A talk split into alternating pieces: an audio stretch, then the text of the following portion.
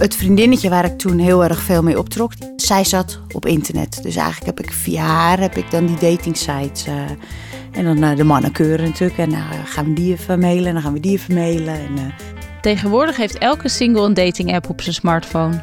Maar in de jaren nul was internetdating nog nieuw. Mijn ouders vonden het eng. Omdat je gewoon niet weet wie je ontmoet. Ik heb ze op het laatst ook niet meer alles verteld.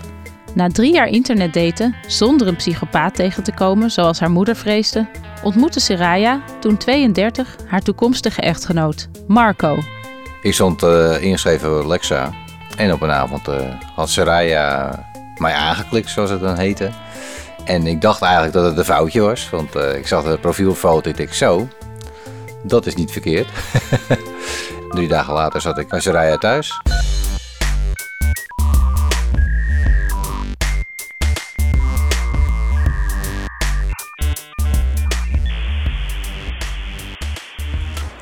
Dit is Backspace en ik ben Cecile Elvers.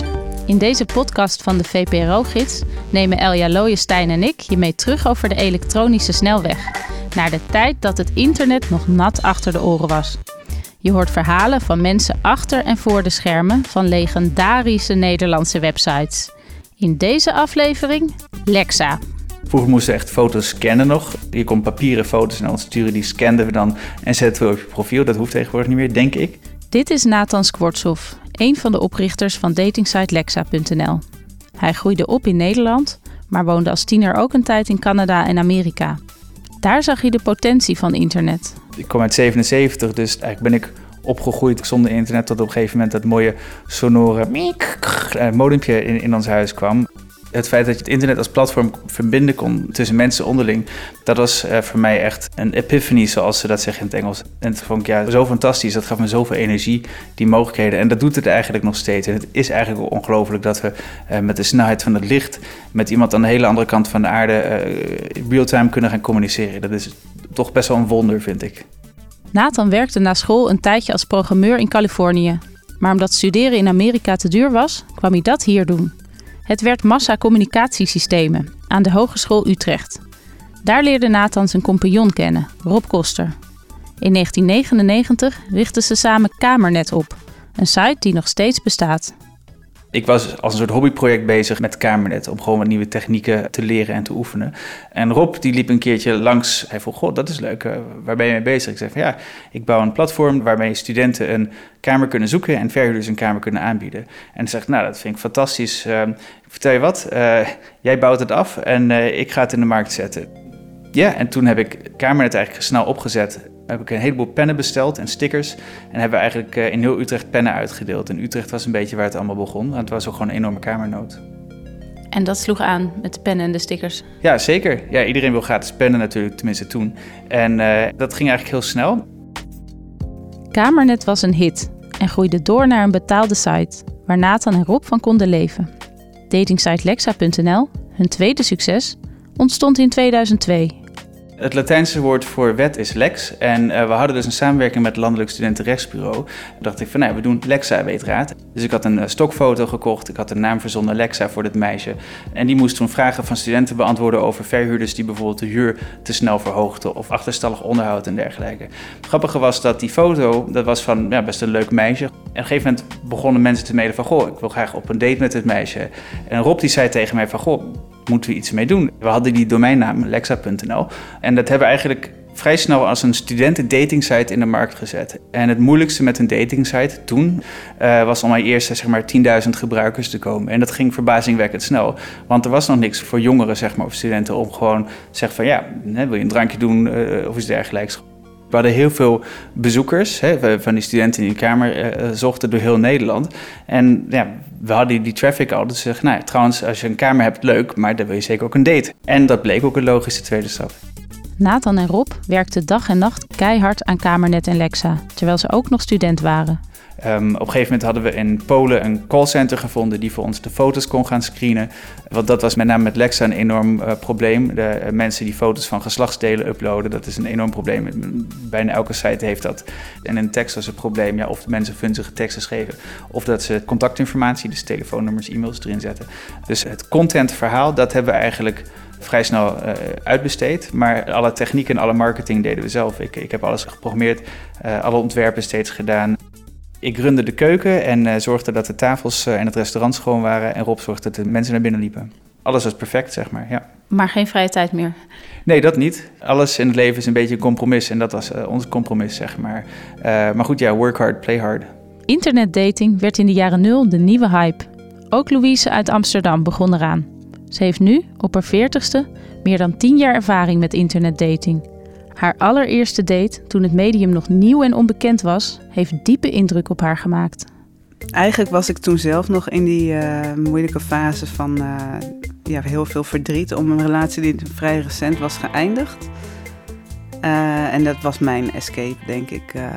van nu ga ik echt op zoek naar degene die het wel is. En dat klikte meteen. Ik denk dat dat ook meer voor die tijd was. Je ging echt mails schrijven en gewoon lange verhalen. En meteen vrij flirterig. Want nog niet zo gekleurd door de ervaring dat het eigenlijk vaak toch op niks uitloopt.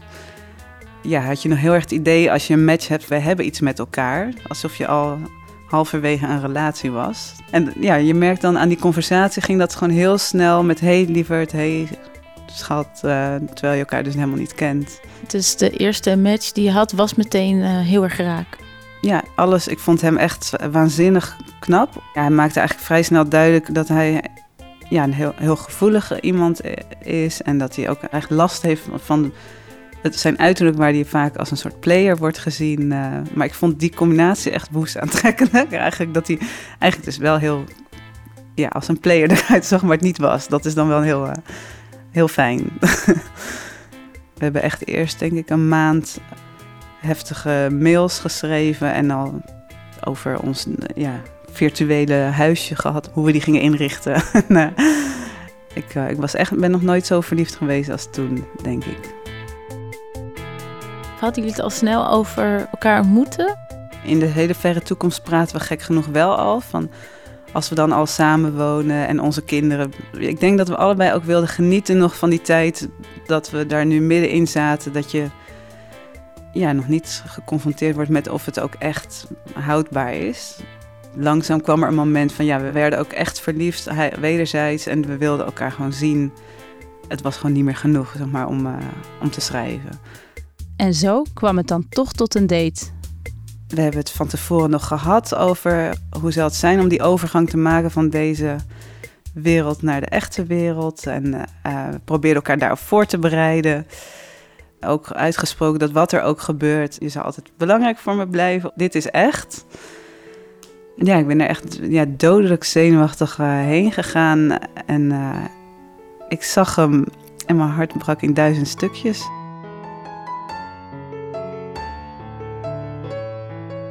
Was echt meteen duidelijk van dit is niet uh, mijn man die ik in mijn hoofd nu had gemaakt. En meteen realiseerde ik me dat ik me totaal uh, niet was voorbereid geweest op dat je dan ook echt liefdesverdriet voelt. Want ik wist wel dat het tegen kan vallen. Dat werd wel alles gezegd van ja, je moet niet verliefd worden als je iemand via internet ontmoet.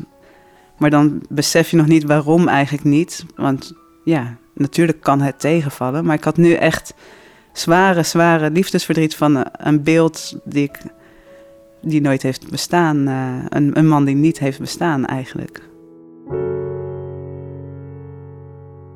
Hoi, ik ben Petra. En ik ben Remco. En wij hebben elkaar op Lexa gevonden. Ik ben Zoya. En ik ben Ferry. En, en wij, wij, hebben elkaar, op Lexa, Lexa gevonden. Vind ook je partner op Lexa.nl. Je hebt keuze uit tienduizenden singles in heel Nederland. Lexa.nl. Liefde begint hier. Samen met Nathan, de oprichter van Lexa, kijk ik naar een vroege versie van de site uit 2005. Internetdating was vroeger een taboe. Dat het gewoon zeg maar, niet ver afstond van wellicht van porno. Hè. En nu is het echt heel erg geaccepteerd en gemeengoed. En in Amerika is zelfs becijferd dat het merendeel van de relaties tegenwoordig via internet tot stand komt.